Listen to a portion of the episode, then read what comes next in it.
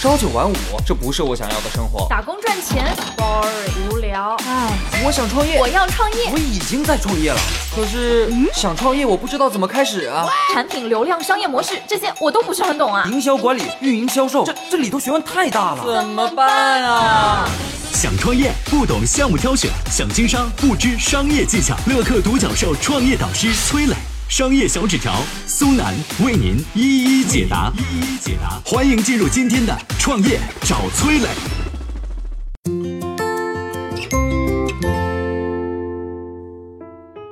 中了巨额彩票的人真的就比别人幸福吗？出车祸瘫痪的人真的就比别人不幸吗？商业世界中又该如何用好幸福策略呢？有请崔磊，有请崔磊。你有想过幸福或者不幸的影响有多大吗？我先来讲讲两个极端的案例啊。第一个极端的案例当然就是幸运了啊，就是那些中了巨额彩票的人中奖之后的幸福感不用说，它会飙升嘛。但是再往后呢，研究人员发现这些人中奖一年后的幸福感跟普通人的幸福程度几乎没有区别。美国国家经济研究局还给出过一组数据，最近二十年以来，美国彩票中奖者的破产率高达 百分之七十五， 每年十二名中奖者当中就有九名破产，大多数头奖得主在中奖后不到五年就因为挥霍无度等原因变得更加的穷困潦倒。比如在二零零二年的圣诞夜，有个叫做惠特克的人就被超级大奖砸中了，这个金额有多少呢？ 三点一四亿美元。在这之前啊，惠特克是一个建筑承包商，生活小康，家庭幸福，夫妻恩爱。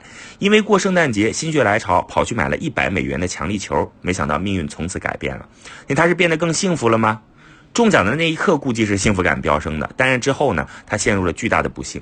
为什么？有钱以后啊，这个惠特克就开始挥霍无度，沉迷于夜总会和赌场，一晚上豪掷几十万。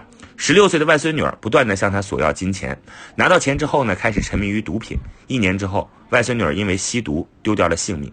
他的妻子看到他的堕落之后，选择离开他。仅仅六年的时间，他就把所有的奖金挥霍一空，唯一剩下的房产也因为一场大火给烧毁了。你看，一张巨额彩票只是短暂提高了他的幸福感，但是在这之后，却给他的生活带来了毁灭性的打击。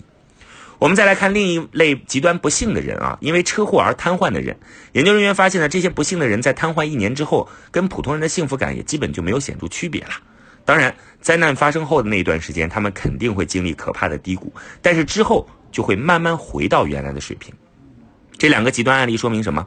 人的幸福感实际上是来源于一系列日常的小收获，并不是一次大的成就。每周奖励你二百五十块钱的幸福感，要比一个月奖励你一千块钱的幸福感强得多。你理解了这一点，不管是对于个人生活还是去做生意，都非常有帮助。下面我们就从商业角度来谈谈如何利用幸福策略的两个核心关键点。第一呢，是降低客户获取幸福感的门槛和成本。比如说，在经济学上有一个著名的口红效应，什么意思呢？就是说，每当经济不景气的时候，口红的销量就会逆势上升。为什么？因为口红装饰的效果很明显，而且比一般的化妆品便宜，消费者用比较小的成本就可以收获心理上的幸福体验。而且不只是口红哦，比如像什么电影票也是这样的。当年美国发生经济危机以后，经济年年下滑，但是票房却年年增长，因为消费者花很少的钱就可以有两个小时的美好时光。所以在经济环境不好的时候，创业者可以多去关注那些用小小的代价就可以换取幸福感的产业，比如说像文化领域、娱乐领域，经济不好的时候反而生意会更好。另外呢，在具体的生意场景当中同样如此，比如我们之前提过的宜家出口出一块钱的冰淇淋，就是降低客户购买冰淇淋的成本，提升他们的幸福感和满意度。第二呢，是让客户在你的产品当中付出的精力都有回报，产生持续的幸福感。你发现没有啊？在游戏当中这种现象最为明显，游戏会给你设置一个又一个的障碍，让你付出时间和精力，克服障碍之后立马给你及时反馈，给你金币经验值。再比如说刷抖音啊，看几十秒的短视频就可能获得心理上的满足感，提升你的幸福感，让你刷起来根本停不下来。在商业机制的设计当中，创业者可以多想想怎么让你的用户通过付出产生及时的回报，这样就可以大大提升他们的幸福感，增强你的产品或者是服务粘性。总结一下，幸福感是来源于一系列小的收获和及时的反馈，而不是一次大的成就。创业者一方面可以降低客户获取幸福感的门槛和成本，另一方面可以在你的商业模式中思考如何让客户的每一次付出都能有回报，提高他们获得幸福感的概率。客户的幸福感提高了，你的生意粘性也就会随之增强。我曾经呢跟很多创业者沟通过，发现创业者最大的痛点就是缺少资源、缺少链接。于是呢，我们创立了创业者社群“乐客独角兽”，现在啊已经有三万多人了。有人在这找到了创业机会，找到了客户、渠道商、投资人。